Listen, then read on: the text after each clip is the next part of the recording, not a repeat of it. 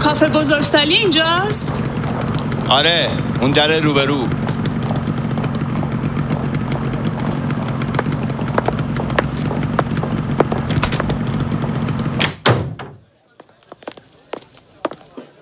سلام. سلام، خیلی خوش اومدید. بفرمایید چی میل دارید؟ نوشیدنی خنک، گرم، کیک، شکلات، آجیل. چی میل دارم؟ مم...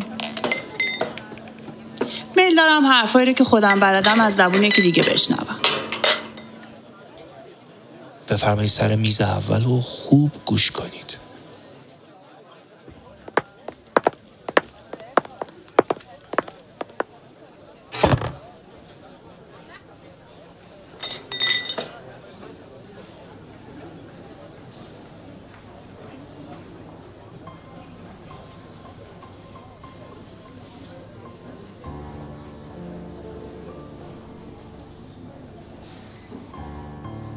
گرگی از کنار مزرعه‌ای می‌گذشت. سگی را دید که به خوردن علف مشغول است. از او پرسید: تو که هستی؟ سگ سرش را بالا گرفت و با غرور گفت: من سگ مش باقر هستم.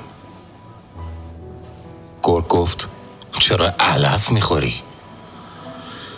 سگ کمی خجل شد و گفت: مش باقر به من غذا نمی دهد.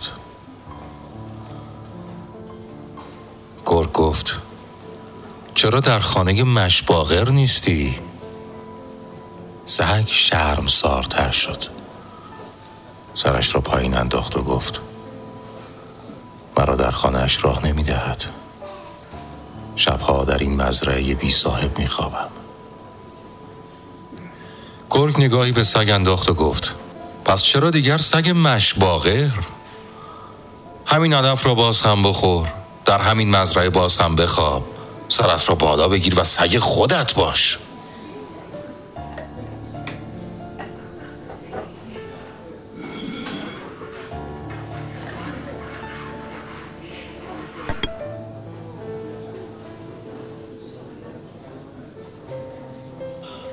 شبی در دهی بساط جشن و پایکوبی بود. شاعری به آنجا رسید و از اهالی جویای حال شد. گفتند: زن خان پسری به دنیا آورده، جشن از آن بابت است. پس شاعر خود را به خان رساند و اجازه خواست تا شعری بخواند. خان رخصت داد.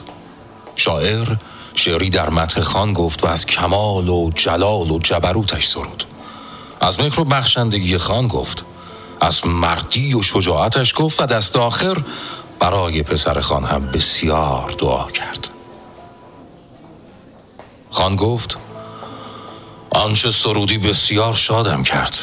از آنچه دارم هفت اسب، بر پشت هر کدامشان کیسه زر، از آن تو باد. صبح اول وقت شاد و خندان شاعر به سرای خان رفت و طلب اسب و زر کرد. نگهبانان او را کتک مفصلی زدند و سرش را شکستند. شاعر با سر و کله خونین خود را به خان رساند و گفت: چرا اسب‌ها و کیسه های زر را به من نمی‌دهی؟ خان گفت: کدام کیسه؟ کدام اسب؟ شاعر گفت: همان‌ها که دیشب در جشن به من قولش را دادی؟ خان گفت: تو دیشب چیزی گفتی که من خوشم آمد. من هم به تلافی چیزی گفتم که تو خوشت بیاید. الان بی حسابیم.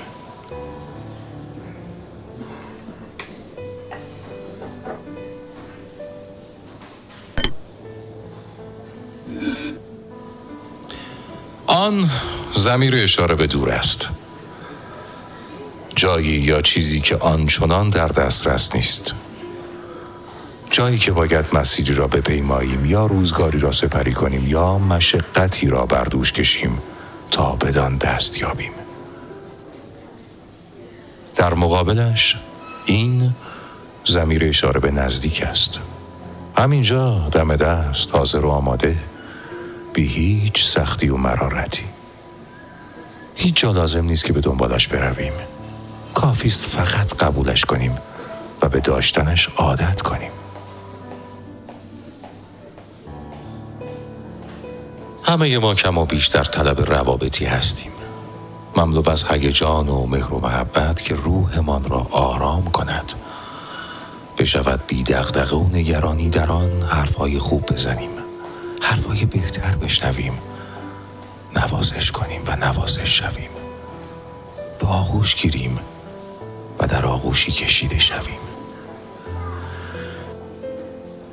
جایی که امنیت داشته باشیم و در خلسه‌ای بی مبالات غرق شویم. یک جایی که هر جای دنیا بد شد آنجا خوب بماند، یا حداقل همان که بود بماند.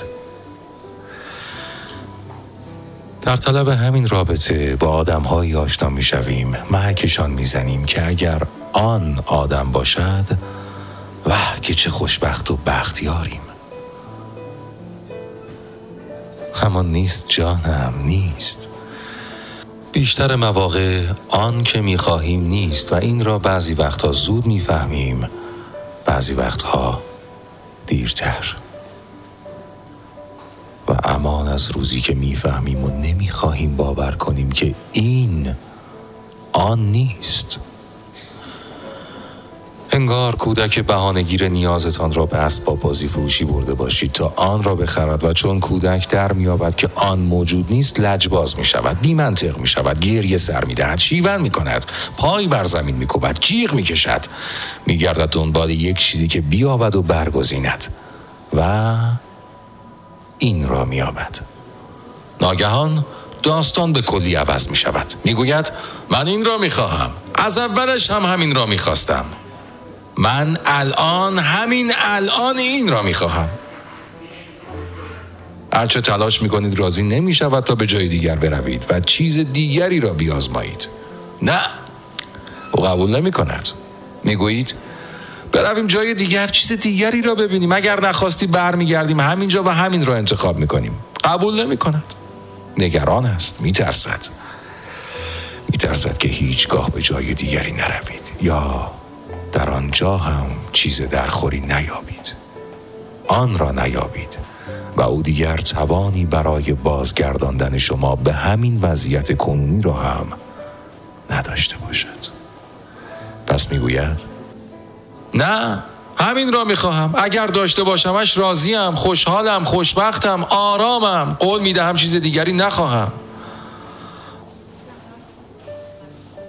و اینگونه است که او درگیر این می شود. این گونه است که شما درگیر این می شوید. درگیر آدم های دم دستی. خود را راضی می کنید که حاشیه را به جای متن قبول کنید. ادای رضایتمندی را در می آورید. شبح شادی را دور خود می رقصانید. سعی می کنید حرفهای خوب بزنید و از او هم حرفهای خوب می شنوید. محبت می کنید و محبت می بینید، اما فقط در شبهای جشن، مثل چند لحظه قبل از آن یازده دقیقه یا دقیقه دهمش. شاید به هر حال قبل و بعدش زیاد مهم نیست. حرف بی اعتبار و بی پشتوانه مثل مسکن درد را ساکت می کند، اما التیامش نمی دهد. دوام اثرش دیری نمی پاید و به زودی دوباره همه دردها و شکنجه ها، کلنجارها و کلافگی ها از نو شروع خواهد شد.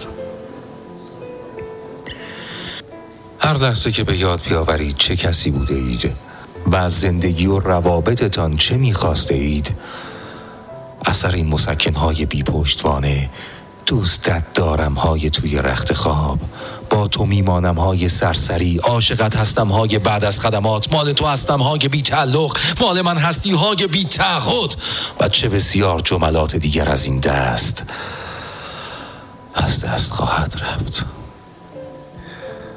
هر بار که به یاد بیاورید این کلمات زیبا، نه به اعتبار پشتوانه عاطفیشان بلکه به خاطر بی حساب شدن به شما گفته می شود، همه دردها دوباره باز می گردند و آرزو میکنید که ای کاش آن صبح شوخ و شنگ فرا نرسد که خوش خوشان بروم و قولی را که در شب جشن شنیدم تمنا کنم، تا سرشکسته نشوم، دل شکسته نشوم، شرمسار نشوم، شرمسار پایی که روزی لجبازانه بر زمین کوبیدم تا این را به دست آورم، شرمسار بهایی که برایش پرداختم، شرمسار قول‌هایی که به خاطرش دادم که خوشبخت باشم، که راضی باشم، آرام باشم، شاد باشم. پس در تلاشی از سر یأس این بار امید را انتخاب می‌کنید. امید به تغییر شرایط، امید به تغییر این آدم و رابطه‌ای که برگزیده اید، امید به اینکه یک روز یک جوری که البته خودتان هم نمی‌دانید چه جوری، این به ناگاه آن شود، همان که می‌خواستید، همان که آرزو داشتید، همان که فکر می‌کردید لایقش هستید و حاضر می‌شوید برای حصول این امید تا سال‌ها منتظر بمانید، شاید تا ابد.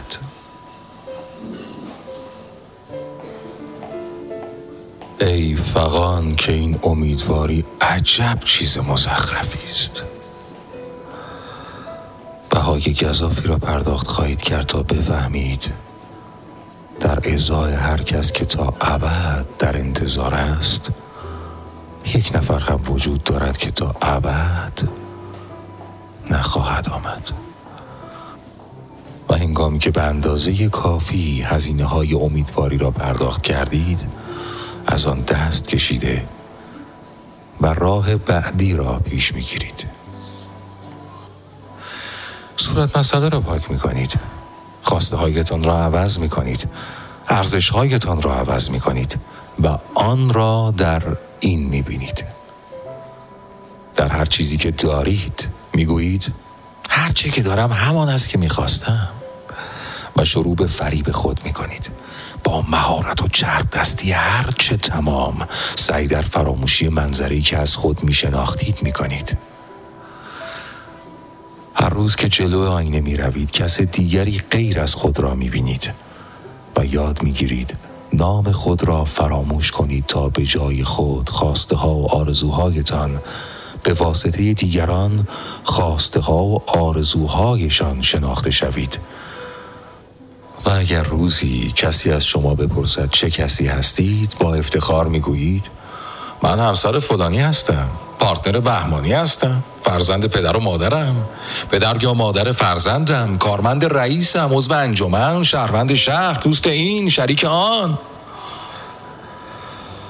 من سگ مش باقر هستم.